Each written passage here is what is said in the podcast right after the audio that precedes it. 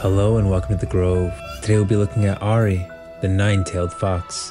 Innately connected to the magic of the spirit realm, Ahri is a fox like Vastaya who can manipulate her prey's emotions and consume their essence, receiving flashes of their memory and insight from each soul she consumes. Once a powerful yet wayward predator, Ahri is now traveling the world in search of remnants of her ancestors, while also trying to replace her stolen memories with ones of her own making. Surrounded by treacherous seas, Ionia is composed of a number of allied provinces scattered across a massive archipelago, known to many as the First Lands.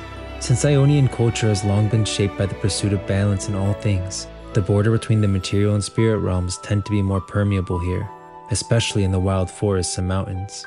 Although these lands' enchantments can be fickle, its creatures dangerous and fey, for many centuries most Ionians led lives of plenty, the warrior monasteries, provincial militias, and even Ionia itself had been enough to protect them.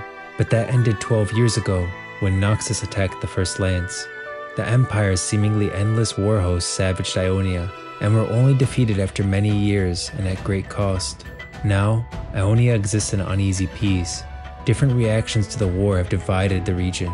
Some groups, such as the Shojin monks, or the Kinkou seek a return to isolationist pacifism and pastoral traditions. Other more radical factions, such as the Navori Brotherhood and the Order of Shadow, demand a militarization of the land's magic to create a single, unified nation that can take vengeance on Noxus. The fate of Ionia hangs in a delicate balance that few are willing to overturn, but all can feel shifting uneasy beneath their feet.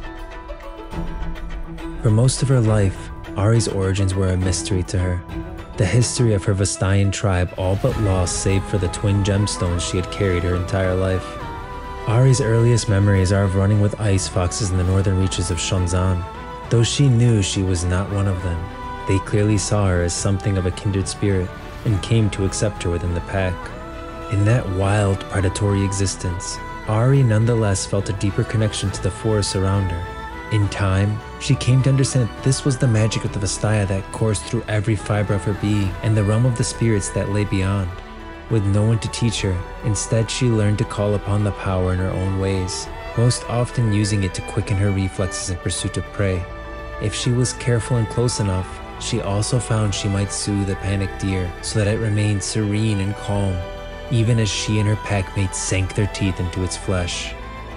The world of mortals was as distant and unsettling to Ahri as it was to the ice foxes, but she felt drawn to it for reasons she could not explain. Humans in particular were coarse, gruff creatures, and when a band of huntsmen camped nearby, Ahri watched them from afar as they went about their grim business. When one of them was wounded by a stray arrow, Ahri could feel his life seeping away. Knowing nothing but the instincts of a predator, she savored the spirit essence leaving his body and through it gained brief flashes of his memories the lover he had lost in battle, and the children he left behind when he came north. Ahri subtly pushed his emotions from fear to sorrow to joy, and comforted him with visions of a sun soaked meadow as he died. Afterward, she found that human words now came to her easily, like something from a half remembered dream, and Ahri knew the time had come to leave the pack behind. Keeping to the fringes of society, she felt more alive than ever. Her predatory nature remained, but she was caught up in a riot of new experiences, emotions, and customs across Ionia. Mortals, it seemed, also became fascinated by her in return, and she often used this to her advantage, draining their essence while charming them with recollections of beauty, hallucinations of deep longing, and occasionally dreams colored by raw sorrow. She grew drunk on memories that were not her own, and exhilarated in ending the lives of others even as she felt the grief of woe she brought to her victims. She experienced heartbreak and elation in tantalizing flashes that left her craving more. It was overwhelming, but she sensed her own power fading whenever she tried to stay away and could not help but partake again and again. In time, she began to see herself as mortals did a monster until one day, an artist stumbled upon her, hunched over a man as she drained his life essence from him.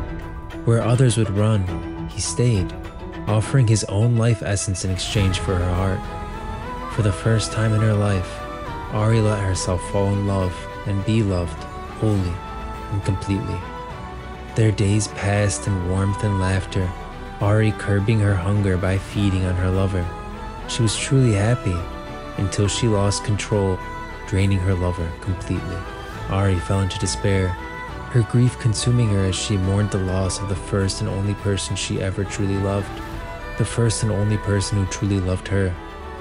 Retreating even farther from society, she became consumed with learning more about where she came from in hopes that it would help her control her abilities. With her twin sunstones in hand, she set out in search of others like her, a journey that would take her out of Ionia and across Runeterra, eventually leading her to the discovery of her ancestors, the Vistani, a Vastayan tribe that brought innovation and magic to the world before being wiped out. Inspired by their memories, Ahri has set off to travel the world in search of other remnants of the Vistani. She hopes to carry their legacy forward, bringing good into the world like they did.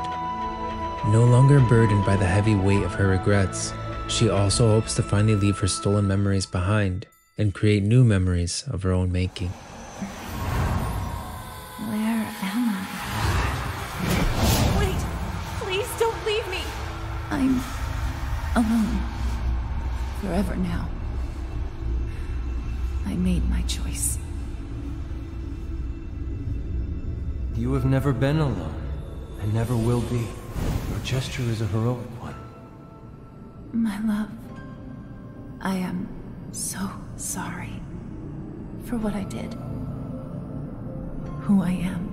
You are forgiven. As we all should be, if we are true to ourselves, and sacrifice for others, as you have done.